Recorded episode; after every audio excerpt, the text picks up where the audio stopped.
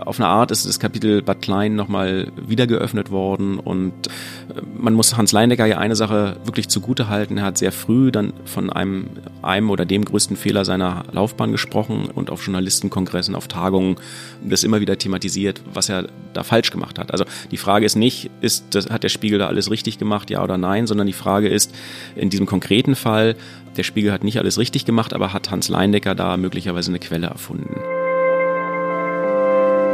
Hinter der Geschichte. Der wöchentliche Podcast für Freunde der Zeit. Willkommen, Freunde der Zeit. Mein Name ist Johannes Duziak und ich sitze hier mit Holger Stark, dem stellvertretenden Chefredakteur der Zeit, der auch der Co-Leiter des Investigativressorts ist und gerade einen Reporterpreis gewonnen hat. Gratuliere, Holger. Vielen Dank, lieber Johannes, und hallo. Hallo. Wofür hast du denn gerade deinen zweiten Reporterpreis gewonnen. Wir sind ausgezeichnet worden und wir heißt in dem Fall Heinrich Wefing, der Politikchef der Zeit und ich, für ein Interview, was wir im Januar in der Zeit veröffentlicht haben mit dem Investigativjournalisten Hans Leindecker. Man kann eigentlich sagen, mit der Ikone oder dem Leuchtturm des investigativen Journalismus in Deutschland. Dem Beckenbauer der Investigativjournalisten? Ja, wenn man eine Fußballanalogie führen möchte, ähm, dann kann man, kann man möglicherweise sagen mit dem Beckenbauer. Und den haben wir im, im Anfang vergangenen Jahres getroffen und dann äh, in ein zweiseitiges Interview ähm, in die Zeit getragen. Ähm, und das ist prämiert worden. Dieses Interview handelt von dem größten Fehler in der Karriere des Star-Reporters, Star-Rechercheurs Hans Leindecker.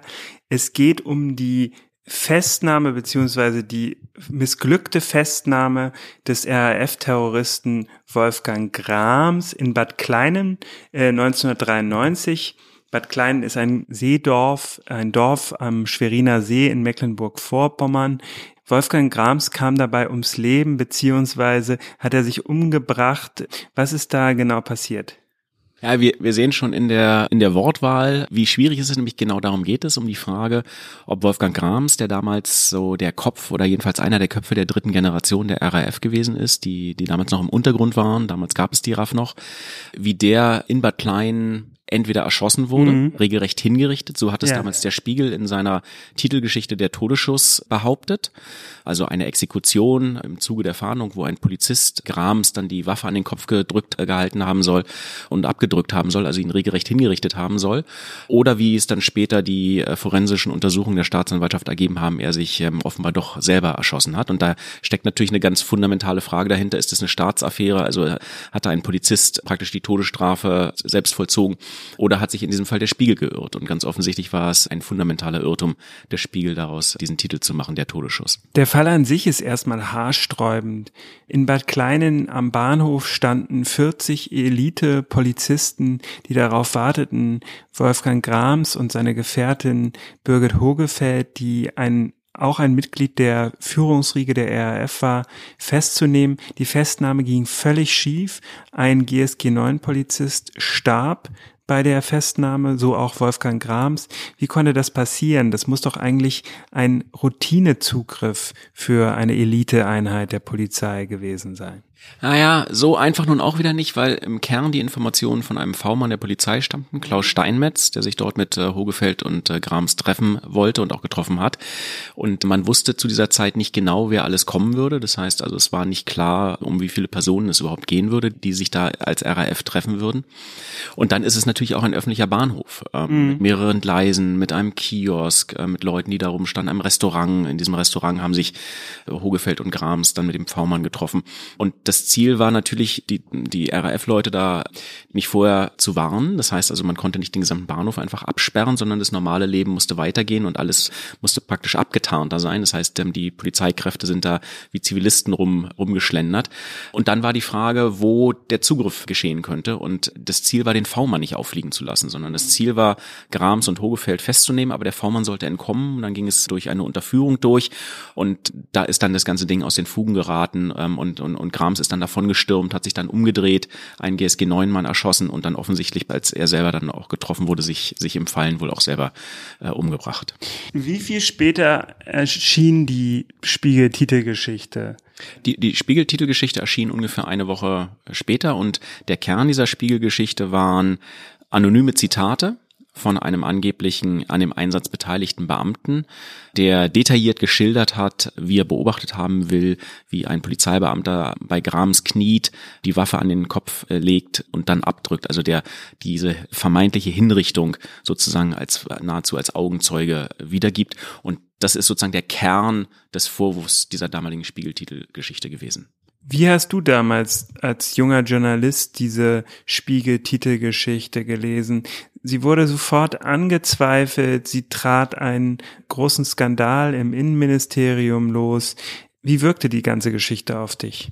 Ich war damals ein junger Journalist. Ich ähm, bin 1991 von der Journalistenschule in München abgegangen und hatte gerade meinen ersten festen Job bei der Berliner Zeitung. Und das war natürlich für, für alle Leute eine schock, schockierende News, kann man richtig mhm. sagen. Also ein, ein, wirklich ein dramatischer Punkt.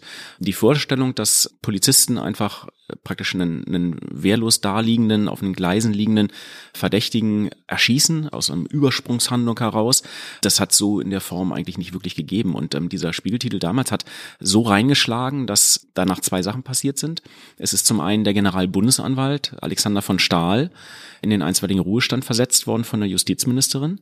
Und was aber noch gravierender ist, der damalige Bundesinnenminister Rudolf Seiters von der CDU zurück. ist äh, zurückgetreten, mhm. weil er letztlich gesagt hat, da ist so viel schief gegangen und all diese Vorwürfe, das ist ich dafür übernehme ich die Verantwortung, auch wenn ich natürlich nicht vor Ort gewesen bin, wenn ich nicht den Einsatz geleitet habe, aber das ist ein so gravierender äh, Vorgang und auch Vorwurf, dass ich ähm, die politischen Konsequenzen ziehe.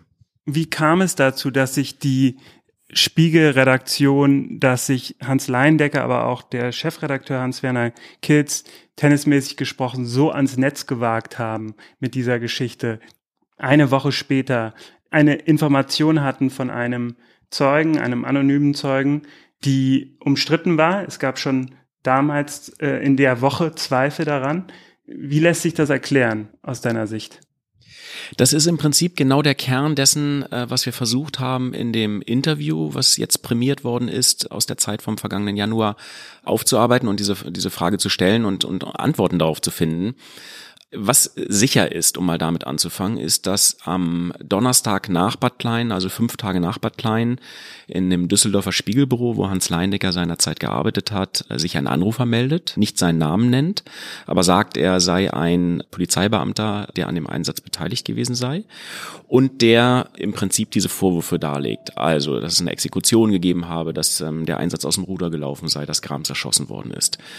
Der hinterlässt weder einen Namen noch eine Telefonnummer, eine Erreichbarkeit. Es bleibt also schlicht ein, ein anonymer Anrufer. Von diesem Telefonat gab es damals einen Mitschnitt und gibt es ein, eine Ausschrift. Diese Ausschrift ist jetzt auch. Diese Mitschrift des Telefonats mit dem anonymen Informanten ist allerdings erst 2015 aufgetaucht, oder? Ja, die ist in der Schublade eines lange pensionierten ehemaligen Spiegelredakteurs aufgetaucht, wiedergefunden worden. Deswegen weiß man aber relativ genau, was damals in diesem Telefonat gesagt worden ist. Die Frage ist, gab es über diesen anonymen Anrufer hinaus weitere Quellen? Journalistisch betrachtet muss man sagen, wenn mich irgendjemand anruft und sagt, ich bin Beamter, ich bin dabei, aber ich gewesen, aber ich sage Ihnen meinen Namen nicht, ich sage auch nicht, wie Sie mich erreichen können, fasse ich das nur mit sehr spitzen Fingern an. Letztlich kann jeder anrufen und alles Mögliche behaupten. Da gab es schon eine ganze Reihe von Indizien in diesem Gespräch, dass da jemand schon von der Sache eine Ahnung hat. Aber vieles davon war auch völlig unüberprüfbar. Das heißt also, eine anonyme Anrufer an sich ist, ist, ist extrem dünnes Eis, auf das sich normalerweise kein seriöser Journalist begeben würde und so eine Geschichte aufschreiben würde. Und Hans Leindecker sagt, dieser Anrufer war in Wahrheit nur Beiwerk und zählte nicht zu den zentralen Quellen dieser Geschichte. Und in dem Interview, was wir mit ihm geführt haben und wo wir versucht haben, genau diese Frage zu klären, was ist eigentlich die Substanz dieser brutalen Vorwürfe, hat er uns erstmals überhaupt erklärt, was eigentlich seine Quellenlage gewesen sei. Mhm. Und er sagt, er habe einen Bekannten gehabt, einen alten Zuträger, der ihm immer mal wieder Informationen erzählt hat.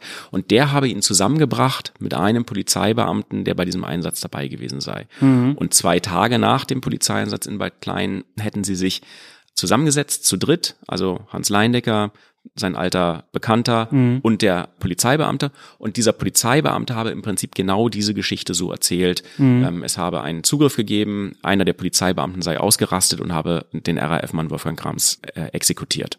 Habt ihr in dem Interview versucht, dass er seine Quelle offenlegt oder dass er zumindest die Person nennt, die ihm geholfen hat, diese Quelle ähm, zu finden, Kontakt aufzunehmen? Quellenschutz ist das höchste gute Journalismus und Hans Leindecker schützt aus guten Gründen den Namen seines Informanten. Ähm, wir haben ihn deshalb nicht danach gefragt, aber wir haben ihn gefragt, unter welchen Umständen dieses Treffen zustande gekommen mhm. ist. Wir haben ihn auch gefragt, ob er irgendwann einmal diesen Namen nennen wird, beispielsweise wenn seine Quelle verstorben ist. Ja. Ähm, und er hat gesagt, nein, das wird er nicht machen, er wird die Namen mit ins Grab nehmen. In der Geschichte gibt es berühmte Beispiele, in denen sich anonyme Quellen offenbart haben. Das berühmteste Beispiel ist wahrscheinlich die anonyme Quelle, die Watergate ins Rollen gebracht hat. Der ehemalige FBI-Vizedirektor Mark Feld, der damals in der Watergate-Affäre Bob Woodward und ähm, Carl Bernstein äh, immer wieder sehr gute Hinweise gegeben hat und äh, in der Garage in Washington als Deep Throat in die Geschichte einging. Genauso ist es ja. Mark Feld hat selber auch im Alter von 91 seine Identität als Deep Throat preisgegeben. Genau, und das haben wir in Leinecker natürlich auch gefragt, ob das nicht ein, ein mittlerweile eine so historisierte Geschichte ist und, und es auf eine Art darauf ein Anrecht der Öffentlichkeit gibt, ähm, strafrechtlich alles verjährt und, und so. Man hätte zumindest ja drüber nachdenken können, ob eventuell dieser Mittelsmann, von dem die Informationen ja nicht stammen, der im mhm. strengeren Sinne nicht die Quelle dieser Geschichte gewesen ist, ob der ihm nochmal beispringt und sagt, ja, ich war bei diesem Treffen mit dabei, stimmt, da hat es eine dritte Person gegeben, einen ehemaligen Polizisten und so. Aber das ist ein Bereich, in den Hans Leinecker nicht gehen möchte. Und da fängt der Bereich an, wo die Spiegelkommission, die diesen ganzen Vorgang auf Bitten von Alexander von Stahl, dem damaligen Generalbundesanwalt, nochmal aufgearbeitet hat, Hans Leindecker offensichtlich nicht glaubt. Auch andere Kolleginnen und Kollegen, Fokus und andere, glauben und folgen Hans Leindecker da nicht ähm, und gehen davon aus, dass es diese Quelle und dieses Treffen so in dieser Form nie gegeben hat, sondern letztlich am Ende nur den anonymen Anrufer, der damals, ohne dass man wusste, wer er eigentlich ist, diese Vorwürfe vorgetragen hat.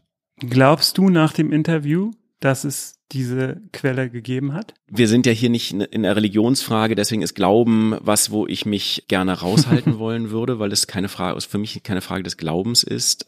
Was aber stimmt, ist, dass es extrem viele Widersprüche in der Version gibt, ähm, die Hans Leindecker erzählt hat, dass seine Version sich über die Jahre auch wieder und wieder gewandelt hat. Das kann man auch in dem Spiegeluntersuchungsausschuss nachlesen, ne? dass die Version sich äh, eben in, genau über die Jahre ähm, sehr geändert hat und er sich immer wieder auch widersprochen hat. Ne?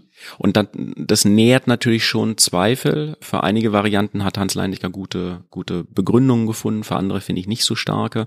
Einer der entscheidenden Punkte ist beispielsweise, warum die Schlüsselzitate in dem Spiegeltitel exakt diejenigen sind, die aus dem Transkript des anonymen Anrufers, der da in Düsseldorf im Büro am, an dem Donnerstag nach Bad Klein angerufen hat, warum es also exakt diese Töne von dem anonymen Anrufer sind, die sich als Zitate in der Spiegeltitelgeschichte wiederfinden, also die Kernbelege offensichtlich wörtlich zitiert sind aus dem anonymen Anrufer.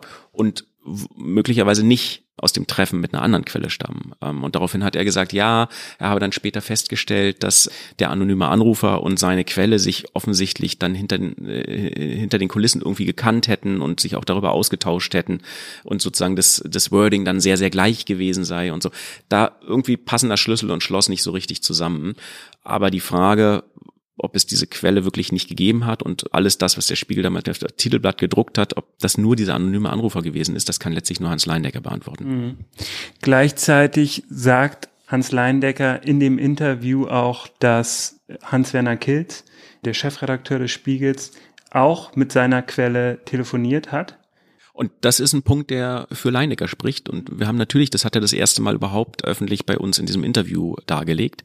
Und ähm, wir sind aus dem Gespräch mit Hans Leinecker, was wir bei ihm zu Hause geführt haben, in, in dem Arbeitshaus seines Grundstücks in, in Nordrhein-Westfalen, äh, sind wir rausgegangen und haben unmittelbar danach bei Kills angerufen und ihn gefragt, wie das damals gewesen ist, ob er die Darstellung bestätigen kann. Weil wir natürlich wissen wollten, oh, da kommt jetzt auf einmal der Chefredakteur Spiegel, der damalige, ins Gespräch und wird gewissermaßen zum Kronzeugen der Verteidigung von Hans Leinecker. Stimmt denn das? Und Hans van der Kilz hat, Kilz hat gesagt, ja, er habe damals mit dem Betreffenden auch gesprochen. Er hat uns allerdings gesagt, dass er mit dem gar nicht ausführlich über Bad Klein an sich geredet hat, sondern im Kern über die Frage, ob der eine eidesstattliche Versicherung bereit wäre abzugeben, also ob er mit Namen stehen würde, um die Spiegelberichterstattung sozusagen zu validieren. Das wollte derjenige damals nicht. Aber im Kern sagt Hans-Werner Kilz als damaliger Chefredakteur schon, ja, da gab es noch eine, eine Quelle und ich habe mit dieser Quelle damals auch zu tun gehabt. Insofern ist die Geschichte schon okay. Wie erklärst du dir das, dass der Spiegel damals so ins Risiko gegangen ist? Na, ähm, da muss man, glaube ich, noch mal eine kleine Zeitreise machen. Das war mhm. wirklich ein schockierender ähm, Moment, dieser Tod. Es war ja nicht nur Grams Tod, sondern auch der GSG-9-Beamte. Da ging so ungefähr alles schief. Der V-Mann flog mhm. auf, der Innenminister war zurückgetreten. Also es war wirklich, wirklich Aber na, nach der Spiegel. Der, der, der Innenminister trat mhm. nach der Spiegelgeschichte zurück, aber die V-Mann-Geschichte und die anderen Sachen, die, die waren schon davor. Und dann kam ja noch eine zusätzliche Variante dazu. Monitor meldete an diesem Donnerstag, wo auch der anonyme Anrufer dann im Spiegelbüro angerufen hat. Monitor meldete das Fernsehmagazin, dass eine Kioskbesitzerin, die einen Bad Klein da auf dem Bahnsteig Brötchen verkauft und, und Zeitung, dass die auch davon sprach, dass es eine Art Hinrichtung gewesen ist, also dass sie gesehen haben wollte, dass ein Polizeibeamter Grams mit der Pistole erschossen hat in, mhm. in der Sekunde, in der Grams da auf den Gleisen lag. Das heißt also, es gab damals in diesen Tagen eine Stimmung, wo ungefähr alles schiefgegangen ist, was in einem Polizeieinsatz schiefgehen kann und wo dann eine Augenzeugin vermeintlich sich meldet und sagt, ich habe da eine Exekution gesehen. Und dann gibt es diesen anonymen Anrufer im Düsseldorfer Spiegelbüro und der erzählt das Gleiche. Das heißt also, es gibt zumindest schon mal zwei, mhm. eine seriöse Quelle und eine unseriöse, aber immerhin schon mal zwei Schilderungen, die von einer Hinrichtung sprechen. Und wenn ein Leindecker recht hat und das, was er uns erzählt hat, stimmt, dann gab es ja noch seine dritte mhm. echte Quelle. Das heißt also, da war so ein Gefühl schon da, was sich in dieser Woche nach dem Einsatz verdichtet hat, das stinkt zum Himmel. Und Hans-Werner Kilz, der damalige Chefredakteur, beharrt bis heute darauf, dass die Spiegelgeschichte verschiedene Varianten schildert und sich nicht komplett festlegt. Das stimmt technisch auch. Aber natürlich ist die Darstellung mit Grams und ähm, einem Fadenkreuz auf dem Titelbild und dann der Zeile der Todesschuss eine, die eigentlich ähm, keine großen Zweifel offen lässt, dass Grams damals vom Staat erschossen worden ist. Man muss dazu sagen, dass 93 der Fokus auch auf den Markt kam. Ne? Konkurrent, es gab massive Anzeigeneinbrüche beim Spiegel und eben einen neuen Konkurrenten auf dem Markt. Glaubst du, das hat auch so ein bisschen dazu beigetragen, dass man zeigen musste, wer hier das Sturmgeschütz der Demokratie ist, wie Rudolf Augstein äh, sagte. Mir tut's immer so ein bisschen weh, den Spiegel mit dem Fokus zu vergleichen, weil ich glaube, dass der Spiegel in einer ganz anderen Liga spielt. Mhm. Der Spiegel ist journalistisch viel, viel besser, als der Fokus es damals war und auch viel besser, als es Fokus heute ist. Insofern würde ich es jetzt damit nicht so sehr vergleichen. Aber was natürlich für Journalisten im Allgemeinen gilt, ist, dass der Druck der Konkurrenzdruck was wirklich gefährliches ist. Also der Versuch, schneller zu sein, der Versuch, exklusiver zu sein, ähm, noch ein bisschen mehr aus dem Handtuch rauszubringen an News und so. Der ist, der verlockt manchmal und der führt dazu, dass man auch manchmal Gefahren geneigter ist und bereiter ist, noch einen Schritt nach vorne zu treten und möglicherweise auch einen Schritt über die Grenze. Also das hat ganz sicher mit eine Rolle gespielt. Und dann gibt es unter Journalisten manchmal ja so ein, schon so eine Form von Jagdinstinkt, auch wenn es nicht so schön klingt und so nicht sein sollte, aber so ein, ich würde fast sagen, so ein Jagdfieber manchmal. Also in, in bestimmten Momenten, dass man das Gefühl hat, es passt alles zusammen und da müssen wir jetzt in die Richtung marschieren. Und manchmal erwacht man erst, wenn man eine Geschichte publiziert hat daraus und schüttelt sich und denkt so, wow, da bin ich wirklich zu weit gegangen. Und im Nachhinein, auch wenn Hans-Werner Kilz immer noch sagt, wer die Titelgeschichte liest, sieht da drin auch Vorbehalte oder sieht auch sozusagen Sätze, die einen so ein bisschen absichern wollen. Unterm Strich muss man sagen, der Spiegel hat damals einfach eine falsche Geschichte geschrieben. Welches Buch begeistert Sie gerade? Diese Frage stellen wir Prominenten, Zeitjournalistinnen und Leserinnen regelmäßig. Die Antworten finden Sie im neuen Literaturnewsletter der Zeit, Was wir lesen. Bisher mit Matthias Brandt, Katharina Barley, Heinz Strunk, Tupoka Oget und Joachim Meyerhoff. Was wir lesen, der Literaturnewsletter der Zeit. Einmal die Woche kostenlos in Ihrem Postfach. Anmelden unter www.zeit.de slash was wir lesen. Wenn wir jetzt zum Interview oder auf das Interview nochmal zu sprechen kommen, wie ist es denn zustande gekommen? Wie lange habt ihr das vorbereitet? Wie lange habt ihr auch mit Hans Leindecker gesprochen vorher? Hatte er Bedenken, ein Interview mit euch zu führen? Wir hatten ursprünglich eine andere Idee. Wir wollten ursprünglich Hans Leindecker zusammenbringen mit Rudolf Seiters. Also der Reporter, der eine Geschichte geschrieben hat mhm. und der Innenminister, der unter anderem wegen dieser Geschichte zurückgetreten ist. Und Rudolf Seiters hat sich das überlegt, hat sich ein paar Tage Bedenkzeit ausbedungen und sich dann entschieden, dieses Streitgespräch nicht zu wollen. Und dann haben wir gedacht, okay, aber es sind so viele Fragen und auch Rudolf Seiters hat so viele Fragen, wir haben so viele Fragen, dann fragen wir sie einfach Hans Leindecker persönlich und direkt. Und dann haben wir uns an einem kalten Januartag, Anfang 2020, zu Zeiten, als man noch reisen konnte und Corona noch nicht, noch nicht in Deutschland angekommen war, haben wir Hans Leindecker Sonntagmittags bei sich zu Hause besucht. Heinrich Wefing und ich und haben uns in sein Arbeitshäuschen gesetzt. Seine Frau hat netterweise Tee und ein paar Schnitten gebracht und dann haben wir zwei, drei Stunden und sowas in dem Dreh mit ihm da diskutiert und sind sehr, sehr, sehr minutiös und präzise mit ihm die damalige Zeit nochmal durchgegangen und dafür wiederum haben wir uns ähm, sehr gründlich vorbereitet. Ich habe unter anderem mit Alexander von Stahl, dem damals rausgeflogenen bzw. zwangspensionierten Generalbundesanwalt telefoniert, mhm. mir nochmal dessen Geschichte und Darstellung schildern lassen. Der ja auch im Zuge der Relotius-Affäre beim Spiegel angeregt hat, diesen Fall nochmal aufzurollen, nicht wahr? Genau, und ich glaube, wenn das nicht passiert wäre, hätten wir uns vielleicht diesem ganzen Komplex nicht auch nochmal gewidmet. Aber auf eine Art ist das Kapitel Bad Klein nochmal wieder geöffnet worden und äh, man muss Hans Leindecker ja eine Sache wirklich zugute halten. Er hat sehr früh dann von einem, einem oder dem größten Fehler seiner Laufbahn gesprochen und auf Journalistenkongressen, auf Tagungen das immer wieder thematisiert, was er da falsch gemacht hat. Also die Frage ist nicht, ist, das, hat der Spiegel da alles richtig gemacht, ja oder nein, sondern die Frage ist, in diesem konkreten Fall, der Spiegel hat nicht alles richtig gemacht, aber hat Hans Leindecker da möglicherweise eine Quelle erfunden. Das ist der Vorwurf, den der Fokus erhoben hat. Das ist letztlich der Vorwurf, den Alexander von Stahl erhoben hat. Und der Spiegel-Abschlussbericht der, der Spiegelkommission legt das zumindest auch sehr nah. Und so ein Interview kannst du nur führen, wenn du richtig präzise vorher recherchiert und dich vorbereitet hast. Deswegen haben wir alte Archivsachen nochmal rausgeholt. Wir haben ein, Interview von Leindecker, was er damals in den Tagesthemen 1993 mhm. gegeben hat, im Manuskript nochmal nachgelesen. Wir haben dann mit Hans-Werner Kilz nach dem Interview kurz direkt gesprochen. Also wir haben mit, mit verschiedenen ehemaligen Spiegelleuten geredet und auch das ist bemerkenswert. Es gibt sehr viele frühere Kollegen von Hans Leindecker, die damals mit ihm zusammengearbeitet haben, die schon sehr klar damals und jetzt nochmal gesagt haben, sie haben ihm das nie geglaubt. Sie haben nie geglaubt, dass es da eine richtige Quelle gibt, sondern sie waren, hatten immer das Gefühl, dass es letztlich nur dieser anonyme Anrufer gewesen ist, der mhm. da im Düsseldorfer Büro angerufen hat. Wie lange habt ihr euch für das Gespräch vorbereitet? Kann man das sagen? Na, schon mehrere Tage. Heinrich Wefing und ich parallel ähm, und an unterschiedlichen Fronten recherchiert, dann uns mehrfach koordiniert, mit Leuten, die damals dabei gewesen sind, nochmal geredet, innerhalb des Spiegel, außerhalb des Spiegel.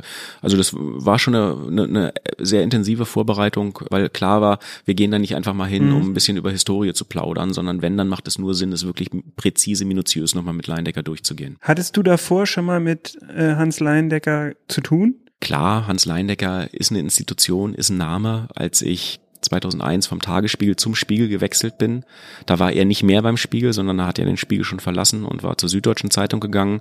Aber da habe ich ihn beispielsweise angerufen und ihn gefragt, ob er mir das empfehlen würde, zum Spiegel zu wechseln. Mhm.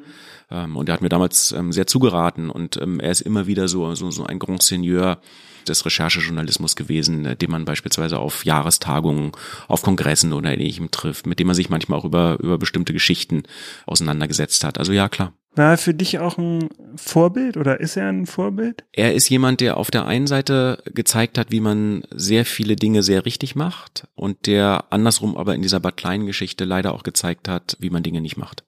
Hat Hans Leindecker bei der Autorisierung des Interviews Probleme gehabt. Vielleicht erklären wir kurz, in Deutschland gibt es des Öfteren Absprachen mit ähm, Interviewten zwischen dem Journalist und dem Interviewten, dass der Interviewte sich vor Veröffentlichung nochmal die Wortlautzitate anschauen kann und gegebenenfalls die Wortlautzitate nach Absprache ändern oder zurücknehmen kann. Hans Leinecker hat nach diesem Interview kein gutes Gefühl gehabt. Er hat uns explizit gesagt, es lag nicht an uns, den Fragenden, sondern es lag an ihm, dass er in, in, in keiner, keiner guten Form und Verfassung gewesen sei. Man muss dazu sagen, Hans Leindecker ist relativ krank, hatte einen Herzinfarkt oder? Er hatte einige Monate vorher einen Herzinfarkt mhm. und war immer noch dabei, sich zu erholen. Hat, wie ich fand, an dem Tag, als wir ihn getroffen haben, einen, einen sehr fitten und rüstigen Eindruck gemacht, hat aber auch erzählt, dass er immer wieder auch schlaflose Nächte wegen Bad Klein hat, dass ihm das sehr zusetzt. Insofern muss man auch da mildernde Umstände nochmal gelten lassen. In so einer mhm. Situation ganz klar für ihn eine wahnsinnige Spannung, ein wahnsinniger Druck. Ähm, das, das stelle ich mir als, als extremer Stresstest vor. Und nach dem Interview am Tag danach, zwei Tage danach, war er erst so drauf, dass er gesagt hat, er möchte das eigentlich lieber komplett zurückziehen und möchte das als gesamtes Interview eher nicht veröffentlicht sehen. Dann wäre für uns wiederum nur die Variante gewesen, dass wir eine Geschichte darüber geschrieben hätten, dass mhm. wir all unsere Recherchen genommen hätten und den Inhalt des Gespräches mit, mit Hans Leindecker und das als Geschichte nochmal geschrieben hätten, das wir eigentlich nicht wollten. Mhm. Das hat ihm auch eingeleuchtet, dann hat er nochmal drüber geschlafen und ging so ein bisschen vor und zurück und dann hat er schließlich sein Okay gegeben. Was glaubst du denn, hat ihn am meisten geärgert in dem Interview? Naja, für Hans Leindecker, da will ich jetzt gar nicht zu sehr ihn deuten, aber für Hans Leindecker ist das natürlich auch nochmal eine Wiederbegegnung mit seinem ehemaligen Arbeitgeber, dem Spiegel. Und es war schon sehr zu spüren in diesem Interview, wie sehr er mit dem Spiegel hadert, mhm. der jetzt nochmal diese Untersuchung aufgemacht Von hinten hat. aufreut, hat er im Interview gesagt, ja. ne? Und er hat dann natürlich einen Punkt, den ich auch verstehe und wo ich inhaltlich auch bei ihm bin, dass das jetzt in den Kontext Klaas Relotius mhm. kommt. Also Klaas Relotius, ein junger Spielredakteur, der aufgeflogen ist vor ungefähr zwei Jahren, weil er mhm. seine Geschichten in Teilen komplett erfunden hat, über Orte und Leute geschrieben hat, die es nicht gibt. Und Vorsätzlich so. getäuscht. Ja, also richtig letztlich in fast krimineller Art mhm. und Weise Sachen erfunden hat und Leute hinters Licht geführt hat und getäuscht hat. Das ist nicht Hans Leindecker und nee. das ist nicht Bad Klein. Mhm. Wir reden hier von der Frage, ob da möglicherweise eine Quelle erfunden worden ist, ob da möglicherweise Zitate äh, ein bisschen verschoben worden sind. Mhm. Wir reden über handwerkliche Fehler, aber das ist nicht die Dimension von Klaas Relotius und das mhm. jetzt in einen Kontext mit Klaas Relotius zu stellen und die gleiche Kommission darauf anzusetzen, die die Relotius-Affäre bearbeitet und aufgeklärt hat und jetzt die Bad Kleinen-Affäre mhm. aufzuarbeiten, das hat schon einen komischen Beigeschmack und mhm. da verstehe ich, dass sich Hans Leindecker an dieser Stelle unwohl fühlt. Absolut. Auf der anderen Seite muss man sagen, dass der Spiegel ja nach der Relotius-Affäre auch äh, die Türen ein Stück weit aufgemacht hat und auch die Öffentlichkeit dazu aufgefordert hat, ihnen nochmal äh, zu sagen, wo, wo sie nachgucken soll, wo sie äh, ihren eigenen Journalismus nochmal überprüfen soll. Und das haben sie dann eben auch gemacht, ne? als der ehemalige Generalbundesanwalt äh, von Stahl gesagt hat, gucken Sie sich doch bitte nochmal Ihre Titelgeschichte nach Bad Klein an. Ich finde, dass der Spiegel nach der Relotius-Affäre sehr ehrenhaft radikale Transparenz versprochen hat. Das gibt es in der Branche nicht so oft und mhm. ähm, das, das ehrt den Spiegel. Ich bin aber trotzdem nicht sicher, ob es richtig ist, jede Untersuchung in die gleiche Kategorie zu stecken. Mhm. Und in dem Moment, wo man Bad Klein von der gleichen Kommission untersuchen lässt wie die Relotius-Affäre, wo man das gleiche Format wählt, also einen langen, ausführlichen Untersuchungsbericht, mhm. der dann auch äh, im Spiegel veröffentlicht wird, der minutiös seziert, ähm, was da ist, kriegt es natürlich trotzdem den gleichen Anstrich. Mhm. Und ähm, ich weiß nicht, ob es nicht vielleicht auch möglich gewesen wäre, dass der Spiegel eine interne Untersuchung gestartet hätte und dann einfach Alexander von Stahl geantwortet hätte, der sich per Brief an den Spiegel gewandt hat und Fragen gestellt hat und um Aufklärung gebeten hat. Und diese Fragen hätte der Spiegel sicher auch direkt beantworten können, mhm. ohne da jetzt nochmal diese ganze, äh, sozusagen den, das Parfum der Relotius-Affäre drüber zu verstäuben. Zurück zum Interview. Sind deine Zweifel, die du an Hans Leindeckers Story hattest, nach dem Interview größer oder kleiner geworden? Ich bin aus dem Interview mit mehr Fragen rausgegangen und mit mehr Zweifeln rausgegangen, als ich in das Interview reingegangen bin. Vielen Dank für dieses Gespräch. Ich danke dir, Johannes. Das war eine neue Folge von Hinter der Geschichte, dem Podcast von Freunde der Zeit. In dem Podcast berichten unsere Redakteure von den Höhepunkten ihrer Recherchen und bieten dem Hörer damit einen direkten und oft sehr persönlichen Blick hinter die Kulissen. Sie können den Podcast bei iTunes oder bei Spotify abonnieren. Mein Name ist Johannes Duziak, ich bin Redakteur beim Zeitmagazin. Ich wünsche Ihnen noch einen schönen Tag. Bis demnächst.